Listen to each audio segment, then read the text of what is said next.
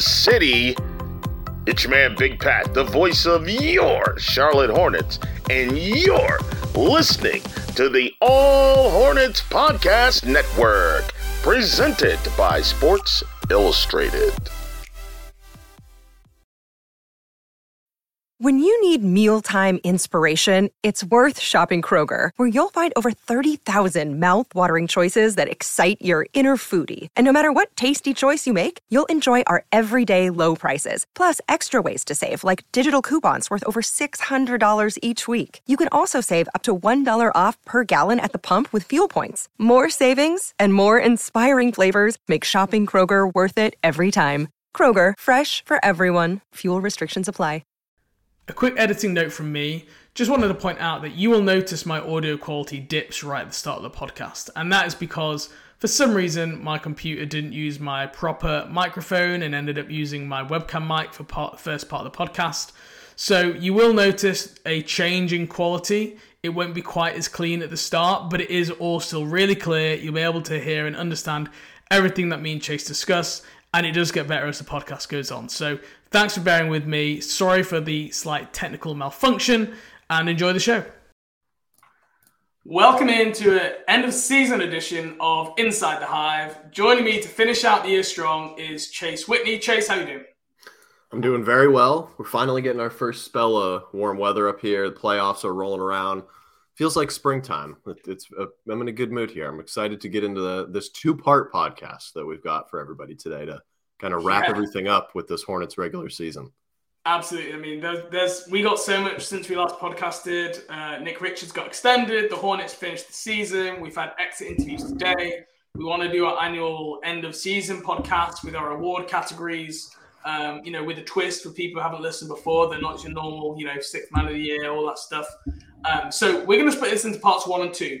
Part one is probably going to be just some of our thoughts on the end of the season and our impressions from some of the, the key quotes that have come out of the exit interviews. Part two is going to be looking at end of season awards. So we're going to be looking at everything from award categories to best dunks, assist of the year, win of the year, loss of the year, Dion Waiters Award, Apex Mountain, worst moment of the season, and MVP for the team of the year. There was also normally a best moment of the season, but honestly, Chase, just it was really hard to come up with best moments. So we just gone for MVP instead, instead of a best moment of the season for this year. Um, so if you want that, go straight to part two of the podcast. It should be live in your feed now. If you want to hear us first talk about the end of the season um, and exit interviews, you're in the right place. Keep listening. But firstly, before we get into that, before the podcast, uh, I sent Chase a, a a link to a horse race, which was probably thinking, what, what's what's this got to do with basketball? And this weekend in the UK is something called the Grand National, which is like the what I call, I think, the British version of the Kentucky Derby, like the one big horse race that everyone in the UK like follows a year. I didn't know horse racing, but but everyone follows it. Everyone you know puts a bet on here and there, and um, I didn't know who to bet on this year, and I thought, well, why not why not try and link my bet to Victor Wembanyama? And I was thinking, well, rather than me do it, I challenge you to look through the list of running horses and come up with a horse that you think has the strongest link to Victor Wembanyama from the name of the horse, basically. So that was my challenge to you. I'm going to put money on whichever horse that you've picked out for me here, or which one we, picked together um, this weekend. And the Grand National is known for like basically anyone winning. So like ignore the odds, eight to one, 50 to one. Anyone wins the Grand National. So Chase, give me some names here. Who who have you got the strongest link to Victor Wembanyama from the from the list that I sent you of runners in the Grand National? All right. Well, I'm glad you said that last part first of all, because I didn't even think to look at the odds. I I don't know anything about horse racing either, but when I if I were to place a, a little friendly wager on a horse race, I would strictly go off the names. I, I would never look at the odds. I feel like, I mean, I uh, again, I don't know anything about horse racing, but I feel like the favorite isn't like winning often enough to where you can ignore the the cool name factor. And hopefully, that's what we're going to get here with one of these horses that, when they win, will then turn into a symbol for the Hornets uh, eventually getting Victor Wembanyama here in a month and a half. But the first one that I liked is called Any Second Now.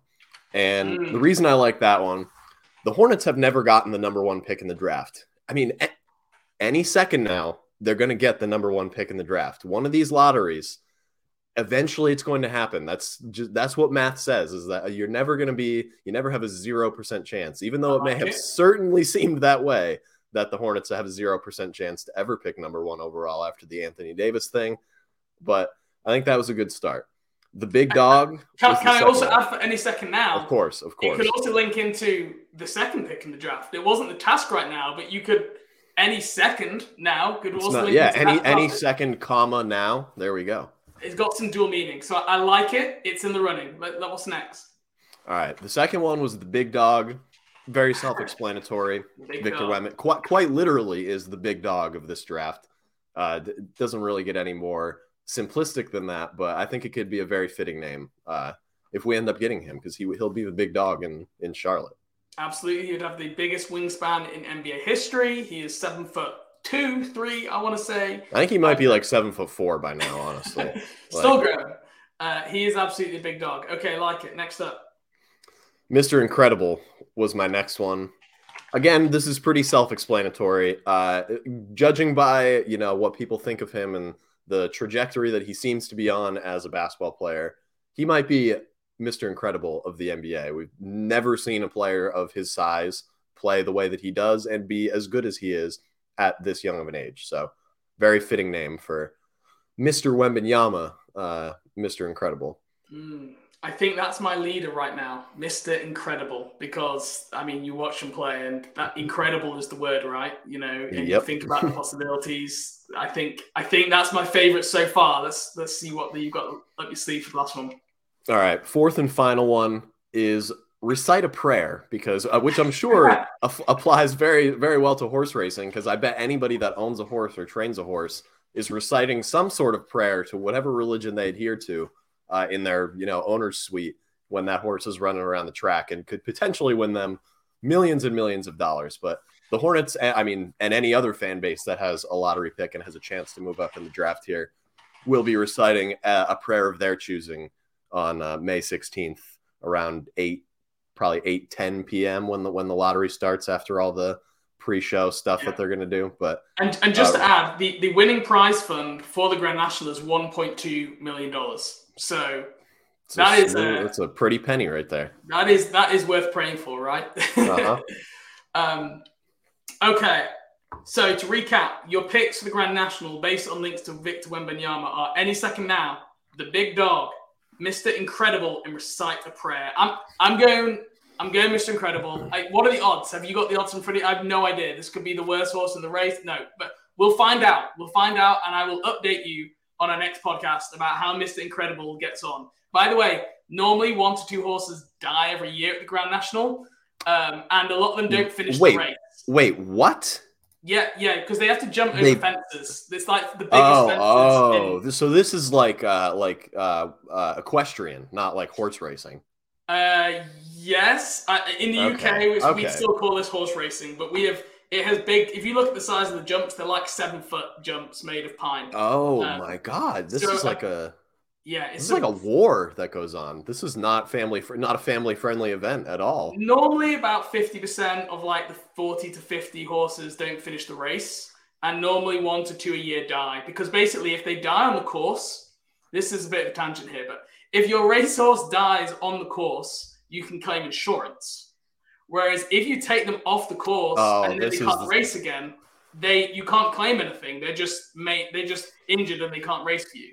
So a lot oh. of the oh. owners, if they break the leg, they say, "Kill him here." Oh, that oh, there's I that there's some nastiness to this. Yep. Oh no, oh these poor horses. Yeah, I mean, but I mean, I guess, I guess that's standard practice in the U.S. as well. I know that like if a U.S. horse like yeah. breaks its leg, even if it's not a racehorse, like the preventative measures to be taken are or to or the measures that you can take to heal that broken leg are you know pretty significant hurdles to clear uh, for a horse. As but uh, God, I didn't know that at all. The, nobody dies at the Kentucky Derby. I'll tell you that. This is like the the heavy metal Kentucky Derby that they're doing over yeah. here in the in the UK.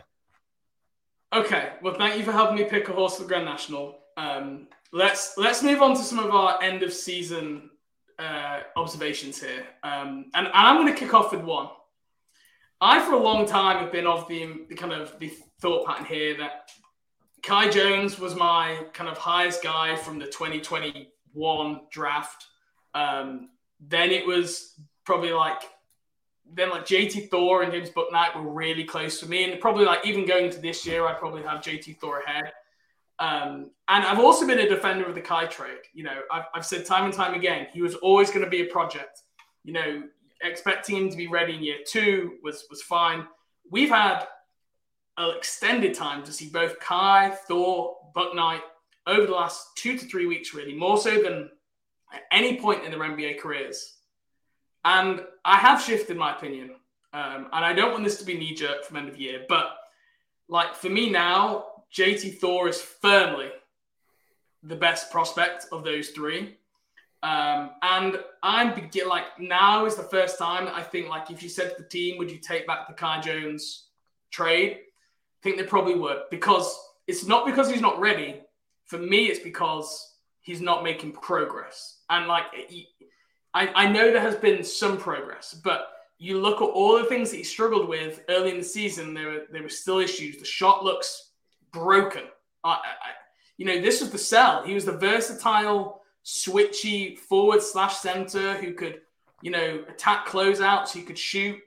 He looks, you know, like a walking turnover when he puts the ball on the floor. I think he turns the ball over on over 30% of his offensive possessions, Chase. That is ridiculous.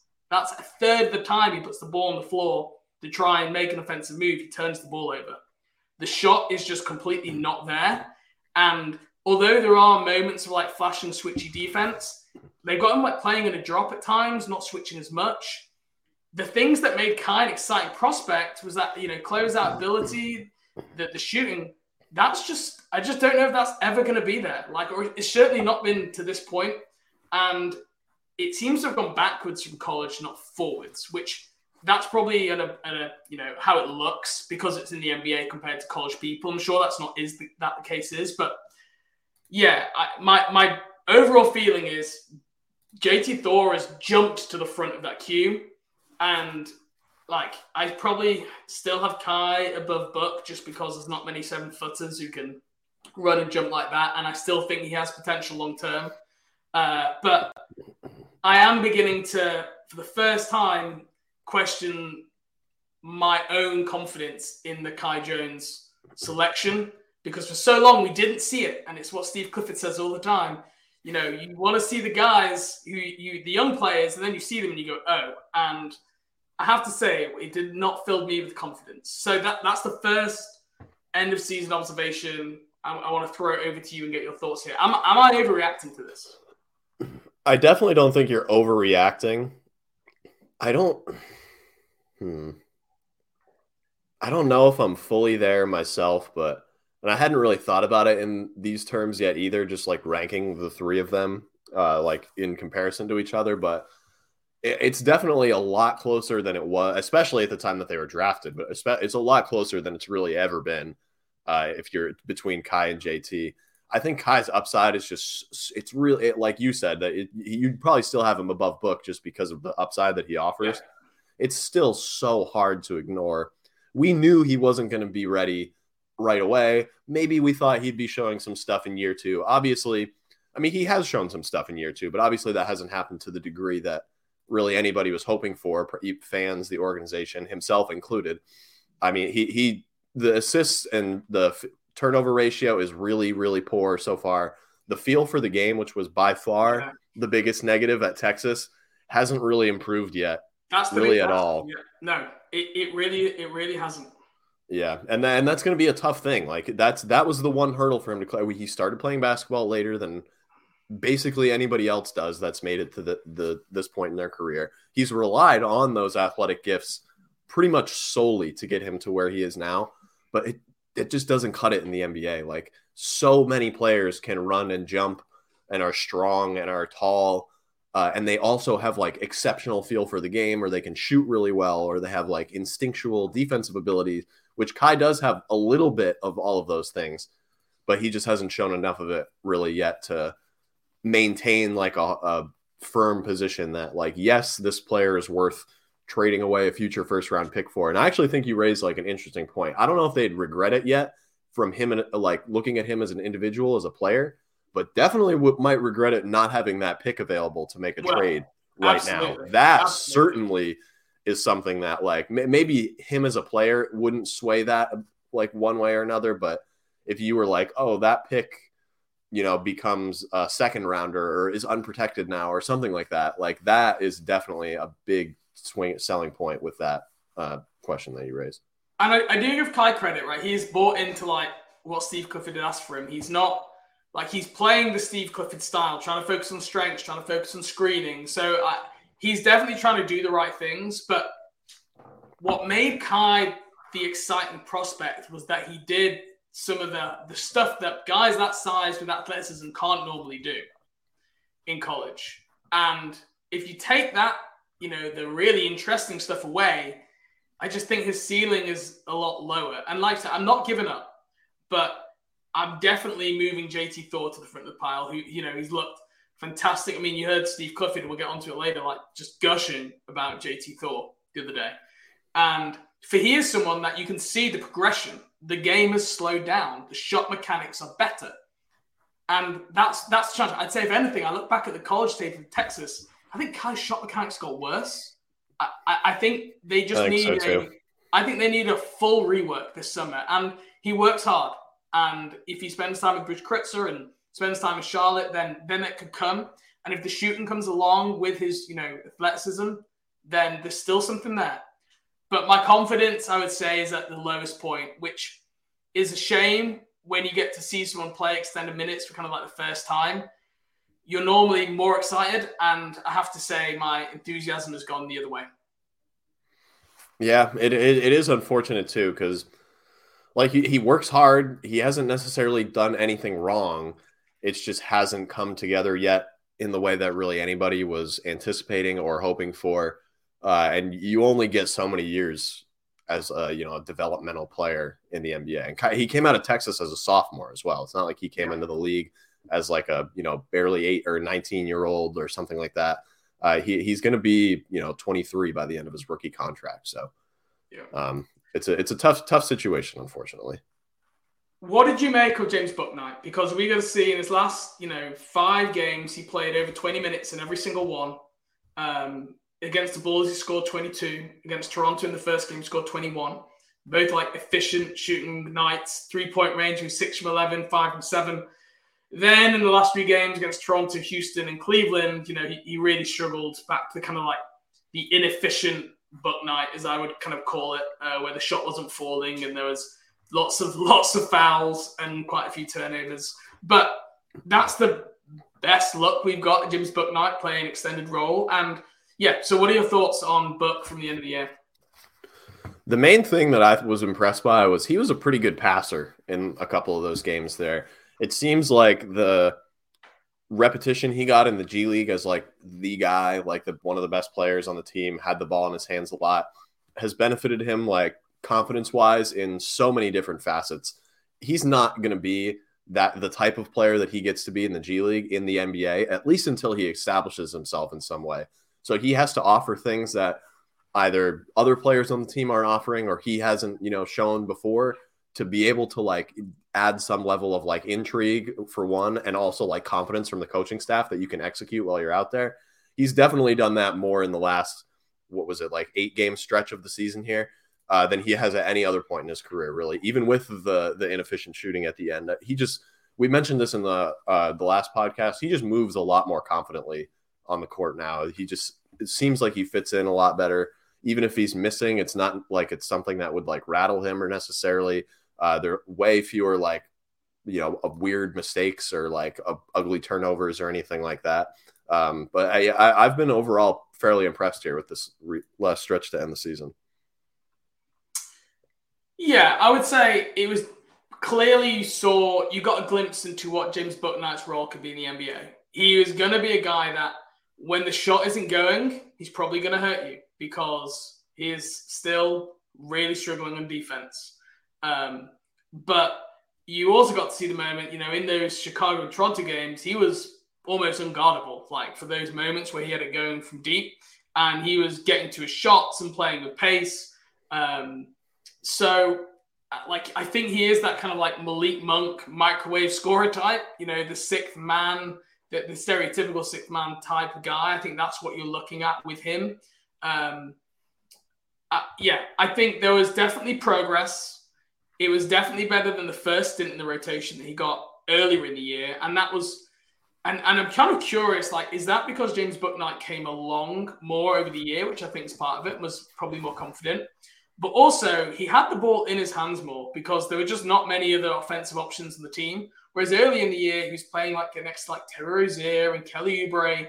And all of a sudden, like he wasn't getting all the shots. And like if it kind of made me think if, if he's not in a position where he's able to get quite a lot of offensive usage and high volume, then he kind of hurts your team, like like we talked about with the defense. Even though like he showed the catch and shoot from three point line is you know probably you know looked like one of the best shooters on the team.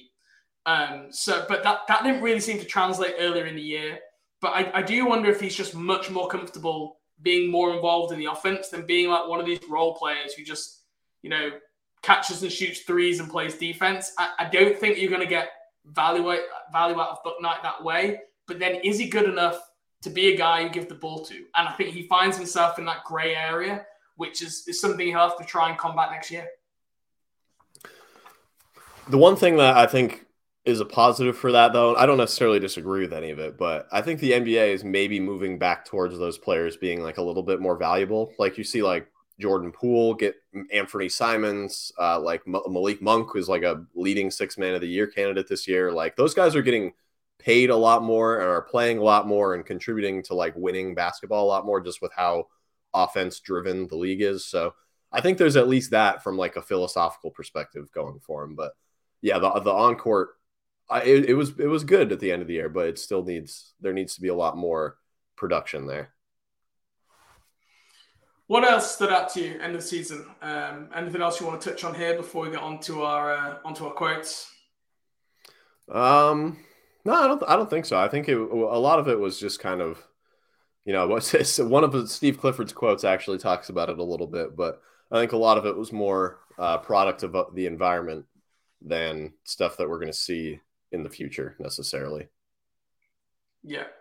No, I agree. Um, I think Svi Mykhailiuk played really well. Uh, mm-hmm. Had the best stretch of his NBA career. That was that was nice to see. Like it was completely unexpected.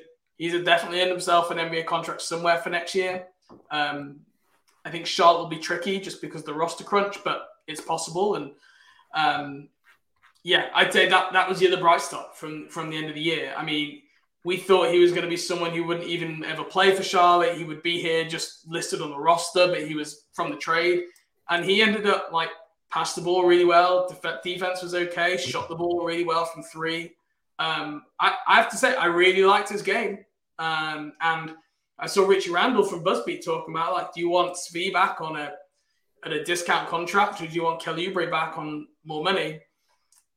I mean, it's very hard to compare the two because they play quite quite different roles. And but I, I think you could now like at least sit down and have the conversation in the front office, and no one would laugh you out the room. It, it would be something that you you talk about when you look at future cap flexibility and and other stuff like that.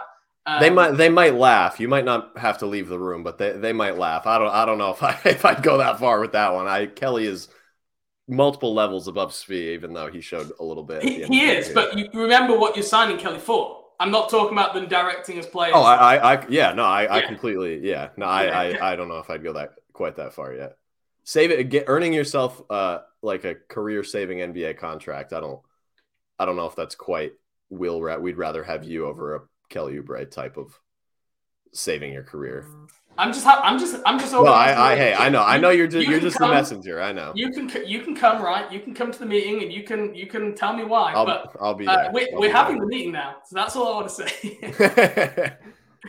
but um, okay, let's let's move on to some of these quotes. So we had a, a lot of the players. Um, interestingly, not all the players, which was kind of strange. Um, I think you know we didn't have Theo Maledon, we didn't have James Bouknight, we didn't have Kai Jones.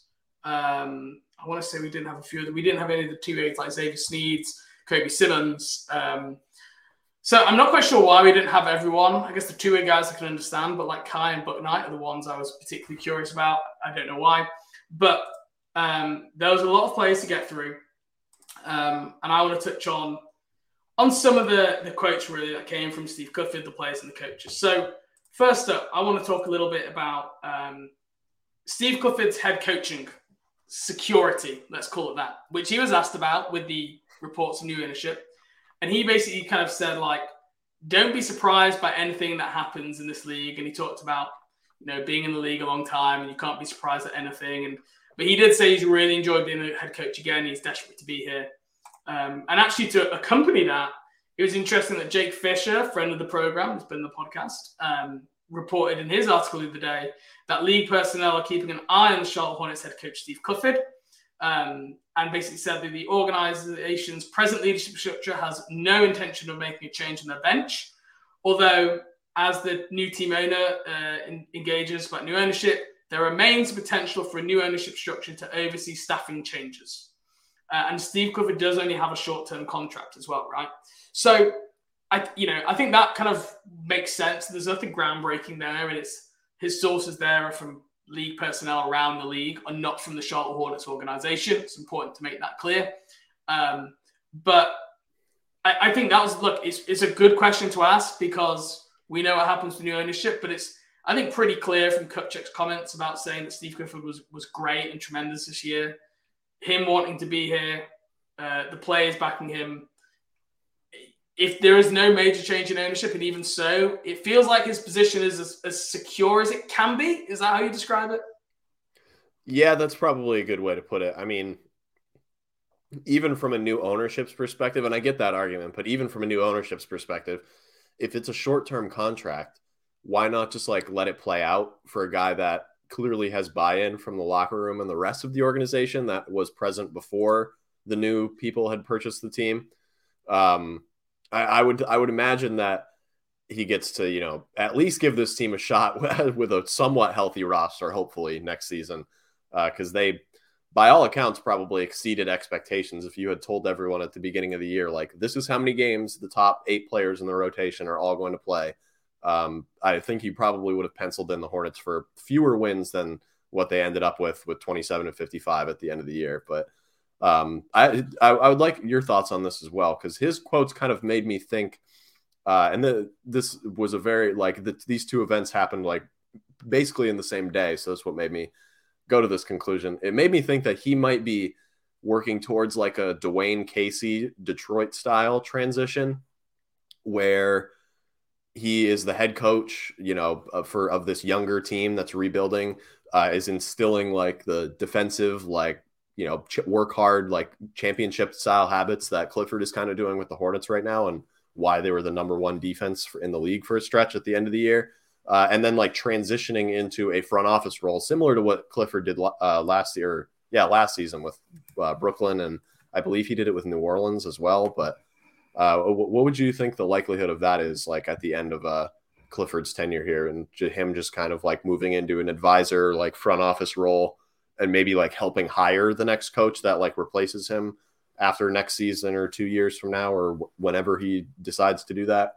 I mean, he, technically, he left the possibility open for it happening this summer, and which I, I love his responses because they're so like deadpan and straight shooter. Like, it it it really is just I it's very I appreciate it a lot. I think if Michael Jordan and Mitch Kupchak were going to be here, which Michael Jordan is questionable, Mitch Kupchak, you know, future years is, is also with the potential ownership change. I think it's more likely because there's clearly a relationship there between the two.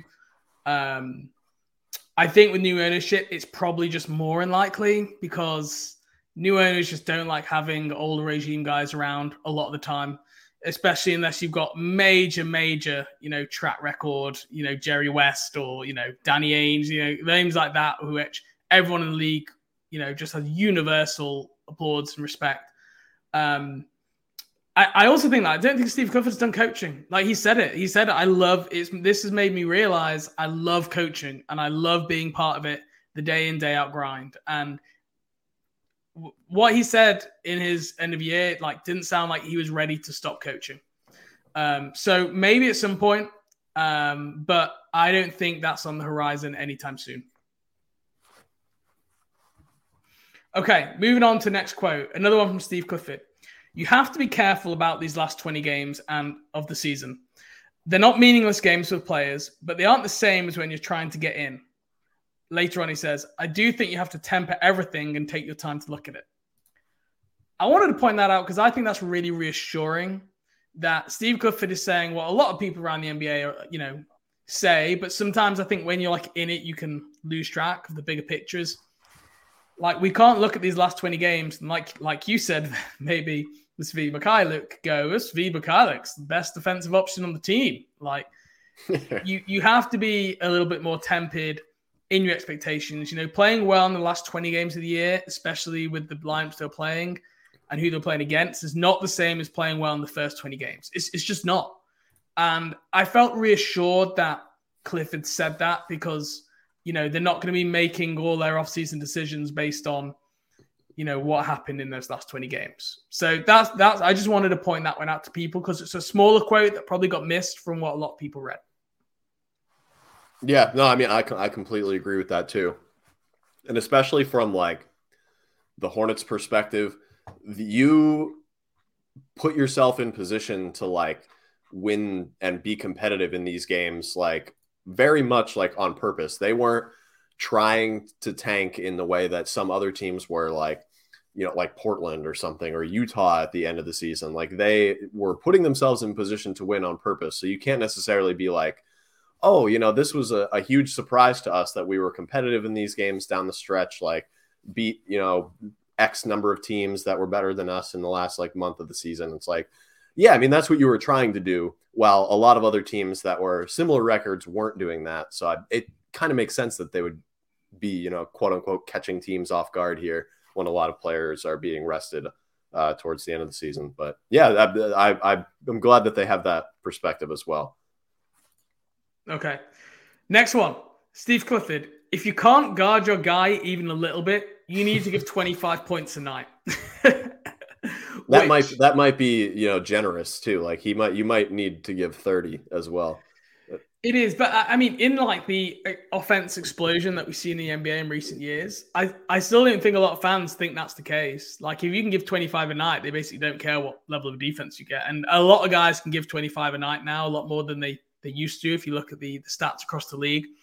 But it was interesting. I saw people get saying, this is a shot at Melo, this is a shot at Terry Rozier, this is a shot at Gordon Hayward. I don't think it was a shot at any of those guys.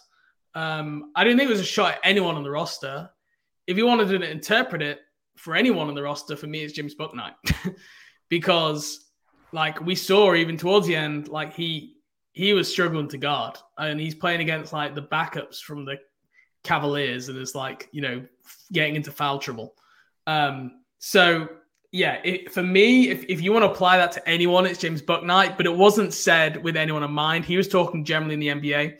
But I do think it's something we have to remember. We have to lock away for the draft. Um, you know, when we talk about maybe some guys like Brice Sensabaugh, Grady Dick, you know, maybe some of these guys who've got more defensive question marks than some of the other guys in the draft. Um, you know, Steve Clifford is not someone who's going to be, you know, he's looking for that defense, right? Especially if you're going to be a role player and not one of these high usage guys, which, you know, outside of that kind of top four pick, uh, none of those guys probably project to be like really high usage all stars or, or very small number. Um, so I, I thought it was a funny quote. I thought it just sums up really well like Steve Clifford's approach on how he views players in the league. Yeah, another Steve Clifford press conference gem. He is completely right. and I think you're completely right. Excuse me, I had to clear my throat there for a second. I think you're completely right in saying that that's not a shot at anybody on the roster. Like, it's clearly just a statement on the NBA in general. There's really not even anybody on the team that that would apply to. Like, no, there aren't that many guys that are, you know, getting the 25 that he's referring to. Uh, there's nobody on this team that averaged 25 points per game. So there's not even anybody that he would be getting the first part of what he's referring to, much less the the defense part in the end there. But very accurate uh, representation of like the contrast in how NBA basketball is viewed by like NBA team personnel and the fans and some parts of media that like engage with the the game. Very, I think that tells a lot. Is that a lot of people would either disagree with that or like be like, oh, I've never really thought of it that way. Yeah.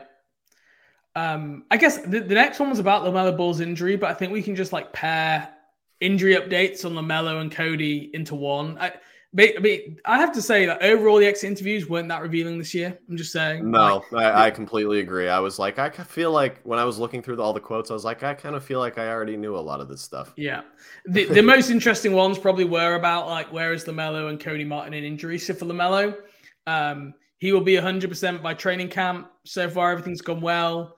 He's been diligent with his treatments, and both like Mitch Kupchak and Steve Clifford said they think he's actually ahead of schedule. I believe Mitch Kupchak said today that um, he's going to be out of the walking boot soon, um, and the bone is almost healed. So, like the the worry when you saw it is, oh, is this a you know a navicular fracture, uh, a Lisfranc injury, which could be you know nine to twelve month, and you know foot uh, uh, issues, injuries.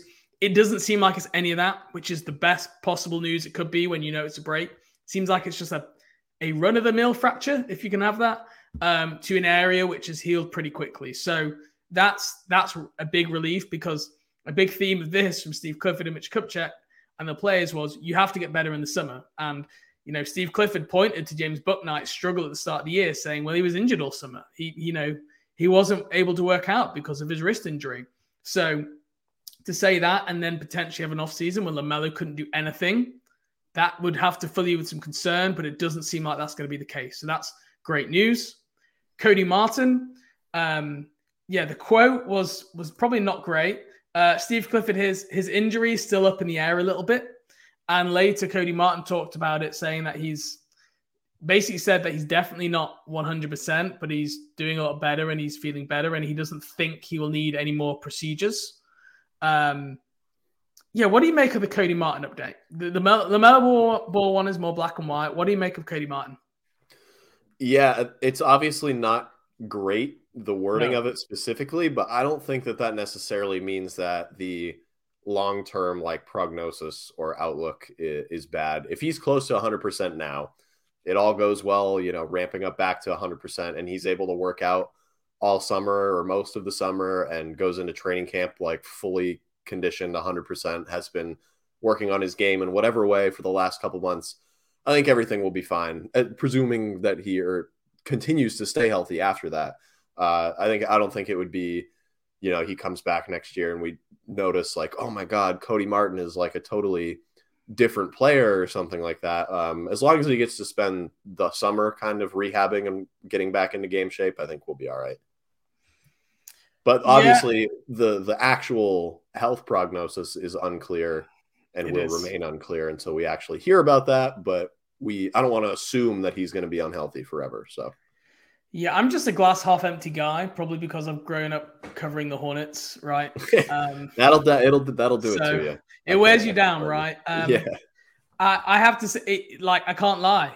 It's a concern that after this long off and this long after surgery, that he's still not even like fully healthy. And you could tell by the tone of his voice that he was like, he almost laughed, like, kind of uh, almost chuckled when he said, like, I'm, I'm nowhere near 100%. He always kind of said it in that way, like where he was very self aware. So I do, it wouldn't shock me. Let's put it this way it would not shock me if at some point over the summer we got news of a you know a second knee procedure for Cody Martin because the you know if he rehabs it for two more months and there's no more progress and he still never gets back to 100%, there is nowhere else you can turn. Um, and I do wonder like if this is something that the medical staff look at and go, you know, this is we like there's no technical issue on the scan here, but he has pain, which is the worst position to be in when you basically don't know what's wrong.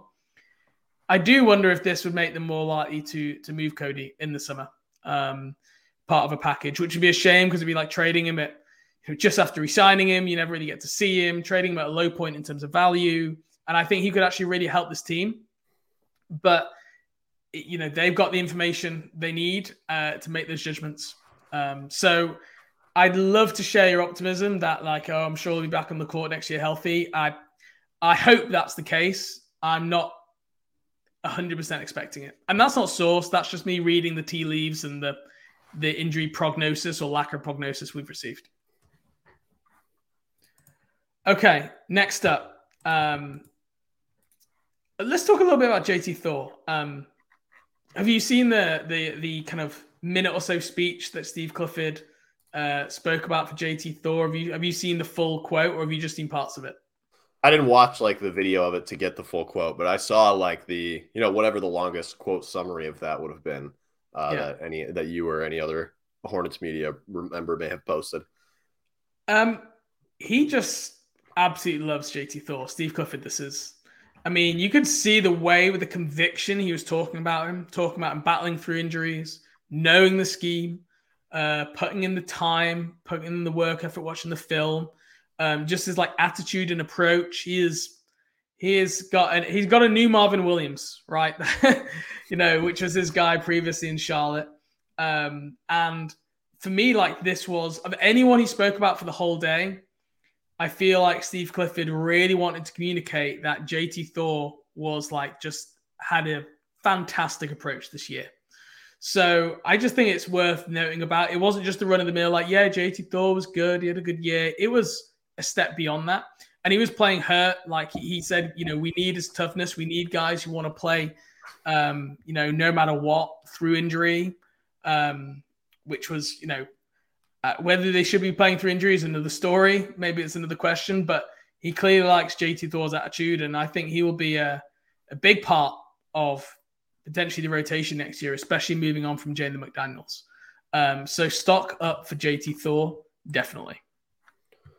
Yeah, definitely going stock up for there. And it seems like this last stretch of the season here, we've talked for so long about like, oh, his three point shot looks so good, it's so smooth, it's so comfortable. It look it, it actually we got to see the results of that in this last month. Finally. Here he he shot really well over the last month of the year. He made a three in I think it was 14 straight games to end the season. Uh, obviously, that was a personal best uh, for JT himself. Uh, all of those pretty much were efficient shooting performances, except for one where he or two games he went one for six in the season finale, and then went one for five against OKC. Uh, other than that, like all good performances. He was a strong, like efficient scorer saw a little bit of the off the dribble stuff that we got to see at Auburn that you and I have talked about a couple times this year, kind of being like, when are we going to get to see that again? Is it going to pop in the NBA the same way that it did at Auburn?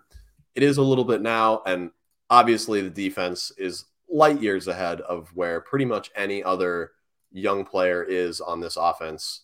That's not a, way ahead of any other young player on this offense. That's not a center. So, I mean, he's definitely got the upper hand in terms of guys that are going to be able to crack into the rotation next year, assuming that some of the veterans return that are still here, like DSJ or Kelly Oubre, or and then Cody Martin comes back and whatnot. So, yeah, definitely stock stock up, uh, indeed.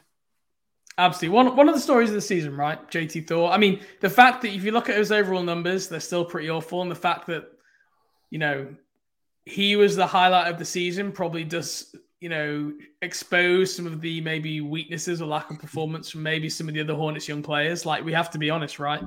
Uh, but you know, if you look at this last month, it is it is different. Um, and yeah, we we talk about not seeing the progress at times with some of the players.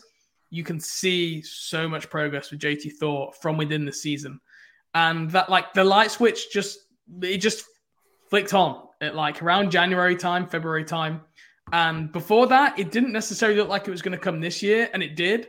And uh, you know, there is still hope out there. This happens over time and time again. You don't expect it. The the light switch flicks on. That could happen for for Bouknight. It can happen for Kai Jones.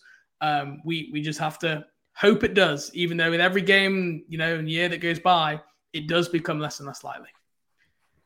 Okay, next up, Kelly Oubre. Um, and we can maybe tackle these last two. These probably the last two really about free agency. Uh, Kelly Oubre talked say, my first two seasons here, I'm happy with them, but I'm not satisfied. I can just hope and pray uh, that everything falls together so we can keep this band together. Um, he talked about how he loves it here and he wants to be in Charlotte. For the very first time, he did talk a little bit like I'm someone without home. He mentioned he like he needs to be somewhere where they really want me to, um, and he's you know have to sit down and make a business decision, which is always like the classic quote of well, you've got to, you know, I'm not going anywhere if the money's not right, basically, is what that business decision means. So, uh, for the first, it was the first time that Kelly said anything other than "I want to be back here." Like he said at the trade deadline, This time it was a well, I you know I am a free agent. I want to be somewhere that really wants me. I, I don't think it's anything. I mean, this shouldn't surprise people. NBA players aren't just unrestricted free agents. Rarely show a level of loyalty, and you know they expose their hand even if they do want definitely want to be back here. You don't say that necessarily like undoubtedly because you want to get paid as much and you want to try and twist the arm of the team to resign you. So, um, yeah, I, I didn't think it was huge news, but it was the first time that he kind of acknowledged that anything other than, yeah, I'm just desperate to be here. Yeah, which makes sense given the timing of it. You know, end of the season in uh, a month or so, he's officially an unrestricted free agent. Nothing is going to happen on the court for him between now and then that could change anyone's mind. So it is what it is for for Kelly in terms of what he's going to the negotiation table with this summer. Don't blame him at all for saying that. That's what everyone says, uh, but people tend to get not up in arms about it, but react to it in some way. So of course, and I will say Mitch Kupchak also added today that on Kelly Oubre said he's got a bright future in the league. He's 27. He's an unrestricted free agent, so we don't have as much control. But for us, he was great in the locker room, great on the court, We'll just have to wait to see how it plays out. Um, so, you know, clearly Mitch Kupchak is speaking positively of Kelly there. Um, and I think, you know, he's a he's a weird oddity of a player in like some ways, but I do think like he fit in Charlotte and his level of play before he got injured this year was with his supporting cast around him was was pretty impressive. So um, I think the Miles Bridges situation is going to play massively into uh, the future of Oubre because Miles Bridges can play some small forward. Um, that is going to, I think, have an impact on the outcome of all of this. What impact? I have no idea. But I don't think it's a slam dunk that they bring him back. But I do think there is a good chance and there is mutual interest on both parties if the if the kind of if the cookie crumbles in the right way. Okay, last one. Uh, the one that maybe kind of probably got the most headlines, as it freaking always does. This type of stuff. LaMelo Ball um, talked a little bit uh, about um, you know taking his taking his basically he was asked about his future being in Charlotte. He said that he he likes it in Charlotte, but to quote, he'll play it day by day, and you can never predict the future. Which I can understand if you don't watch the Ball interviews a lot, and if you know you don't hear him speak and if you didn't watch the video you see that quote and go oh he wants out. But i don't think that's the case but i'm curious to get your thoughts. No definitely not. I think that that as you said as these types of quotes tend to do they got blown out of proportion he's shown commitment to the organization uh, and just the city of charlotte in general like the fan base at pretty much every turn and he's doing that here for one, just being like, I like it here, but you never know what happens. The the future is a long time. Like the future for yes. you know, somebody that's 21 and in the NBA, that's like 17 years. I will not hold it against LaMelo if he does not wear a Charlotte Hornets uniform every you. single year for the next 17 years.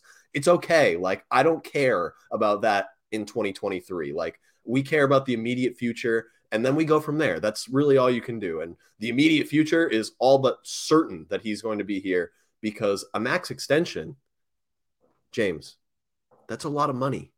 Nobody's going to turn that down. Nobody ever has. Nobody ever will, unless they decide to make max contracts worth a million dollars per year. And so. the, the the only like no player has ever done in history turn down a max contract extension. And for someone with LaMelo Ball's injury history, which is piling right, up. Exactly. You think he's taking the qualifying offer if he breaks his ankle and his wrist next season again, and all of a sudden people go, well, maybe we shouldn't be giving LaMelo the max. There is no chance. The way this works in the NBA, we have years of evidence. They sign the max rookie extension. After that, anything can happen. Like absolutely anything. During that contract, anything can happen. But they sign it because it gives them guaranteed money. And then if the player wants out, they work out a trade later. And like if the team, after he signs that in three years from now, finish with the 27 wins again, I don't blame LaMelo for wanting out. Like it would probably right. be the right thing for the team as well, because having you know moving him for for other assets or whatever, like he would be the best asset trade asset the team has had, probably in like the history of the team. If you talk about like the youth of the player, like when Kemba Walker was signed, I don't think he would have the same value as like even LaMelo will have as that max guy just because of his age. So, I mean, uh, yeah, I agree with you on so many levels. We can't hold it against him for not saying, yeah, I'm going to be here for the next, for the rest of my career. If you're holding him to that standard, he will let you down and yeah. prepare to be disappointed. Right. That's exactly. That's all. Like, that's the only answer for that. And like, and I don't even think this is him doing it, but even for one like he is right to put some smidgen of pressure on the organization to surround sure. him with talent in some way. Like he is an NBA all-star. Like he has the right to be like you know I really like it here. I would love to be here for as long as I can but they this team has to be good for me to want to be here. Uh, and they are right now. I like it here right now but who's to say if that lasts again for the rest of my career? Like you, you just can't hold players to that standard. Nobody has is meeting that standard in today's sports climate. Uh, and but right now, like he seems to like it a lot. He's getting healthy. He's going to roll into his fourth season with an All Star appearance under his belt, a healthy summer, another year of averaging you know twenty and eight assists, and hopefully you know head into his prime with a chance to really help push this franchise into like playoff contention. But if that doesn't um, happen in three years, then we'll revisit this. But that's three yeah. years from now. And yeah, there were headlines from ESPN, from various websites about LaMelo Ball and his quotes. You know why? Because it's freaking LaMelo Ball and it gets right. Egg, yes. that's that's why people the people are picking up Kelly Oubre saying it's a business decision, Charlotte. It's because it's you know because of who he is. And whenever you have a young star player in a small market with a team that has not had success, there will be speculation on the future. It, it you could do a blind date of like you know team player. Like you look at happening to Luka in Dallas. Dallas have one down year, and all of a sudden there's the report out there that oh the Mavericks are worried about that Luka Doncic going to want out. It's happening with Dame in Portland when he's down. Oh, will Dame you know opt out? You know you have all that. It's going to happen because it's how the NBA media sphere works. They create this talking frenzy. It creates podcast topics, and it's also because a lot of fans want the Melo on their team. That's the other reason. So yeah.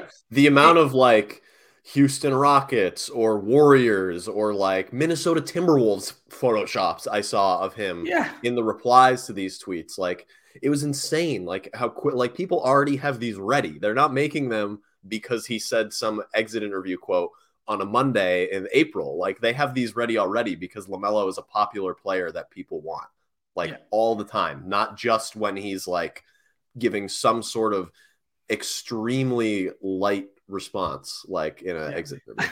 And um, so if you see that, all I say as a Hornets fan, just ignore the shit out of it. yes, it is it please. is a bunch of media BS. He is not going anywhere. He is not demanding a trade. He will be in Charlotte for the foreseeable future.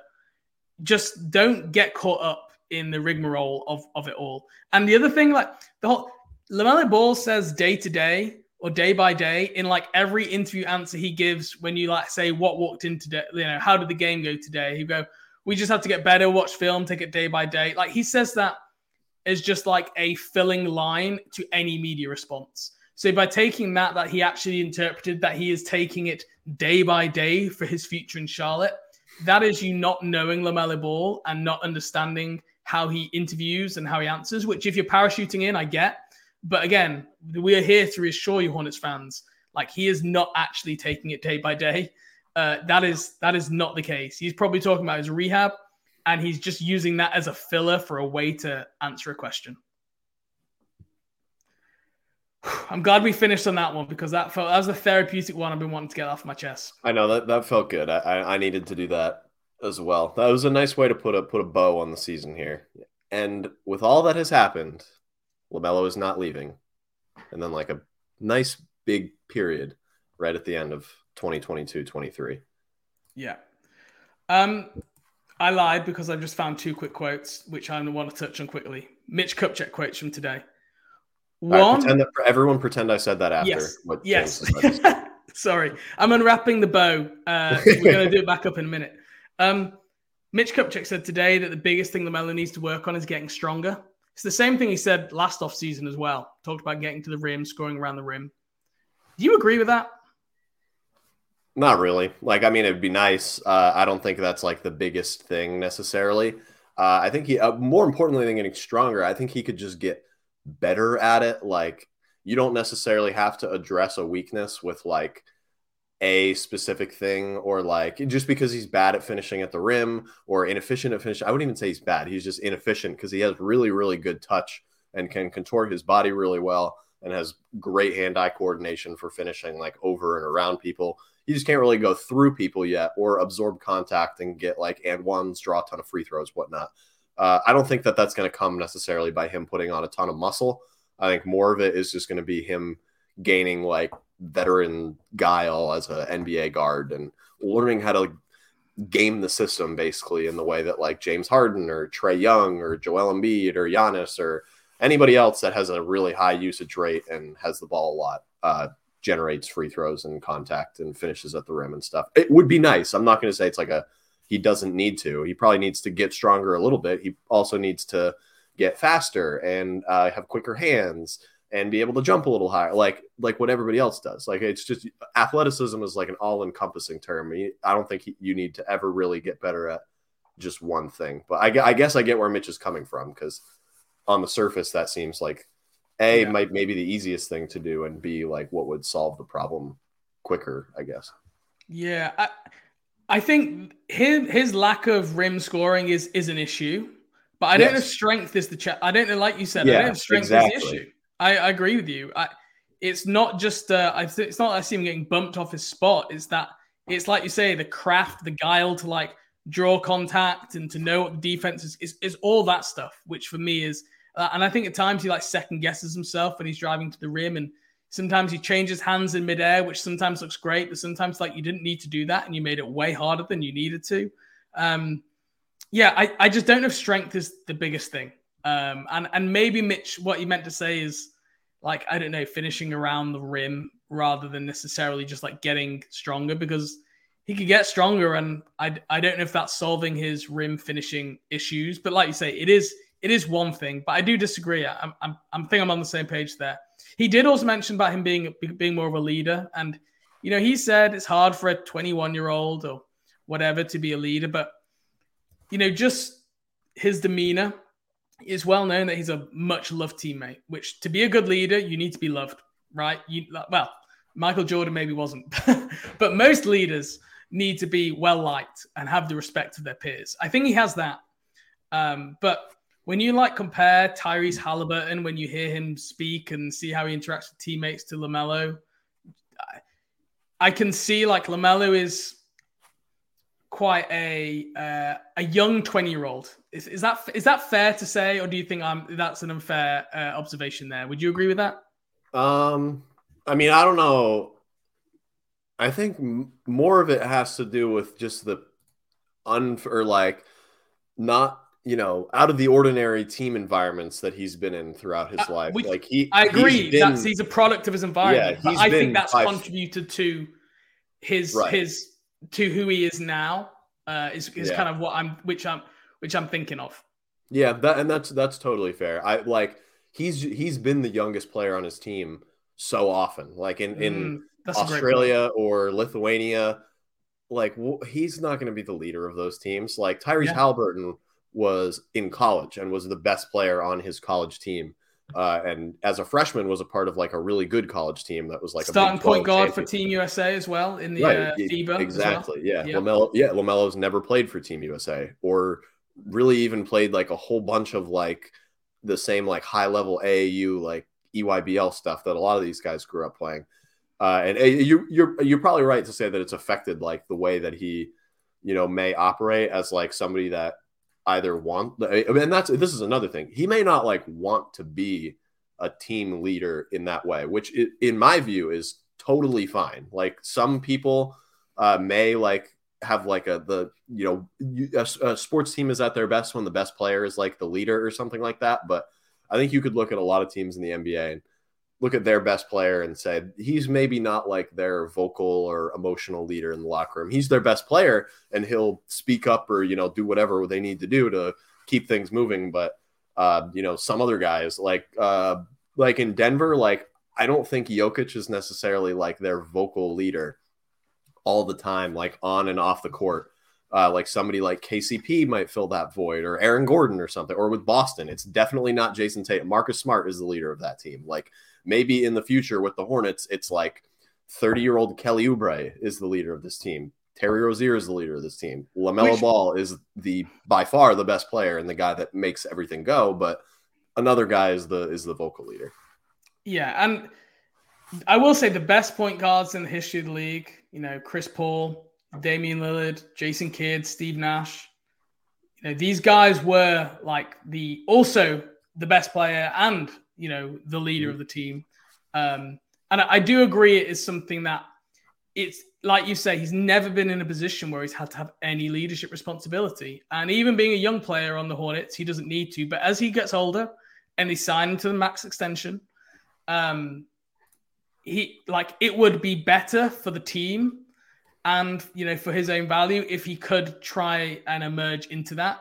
And I don't think it's something that will necessarily be natural for him. Um, but like to get the best version of what LaMelo can be, like you know the the top 99th percentile, him becoming more of a leader is an area that uh, I do think he needs to improve on. Um, let's not do my last quote. Basically, Steve Clifford, uh, Mitch Kupchak said that he thought Steve Clifford did a great job this year. Um, just Fair kind enough. of like we we yeah. touched we touched on it a little bit earlier. Uh, he said you look at the wins and losses. Um, you you don't look at it, but if you speak to the players and look at everything that he did, it was he was good. So he basically got the vote of confidence from Mitch. Uh, let's let's leave it there because we just hit the hour mark. Um, this is the end of part one of our podcast. Um, hopefully, you jump straight on to part two or give yourself a little bit of a break if you need it. Um, tune into part two. It's going to be a little bit more fun. We're going to be doing some end of season awards, um, which we touched on at the start of the show. Um, stay tuned, and we'll see you in part two.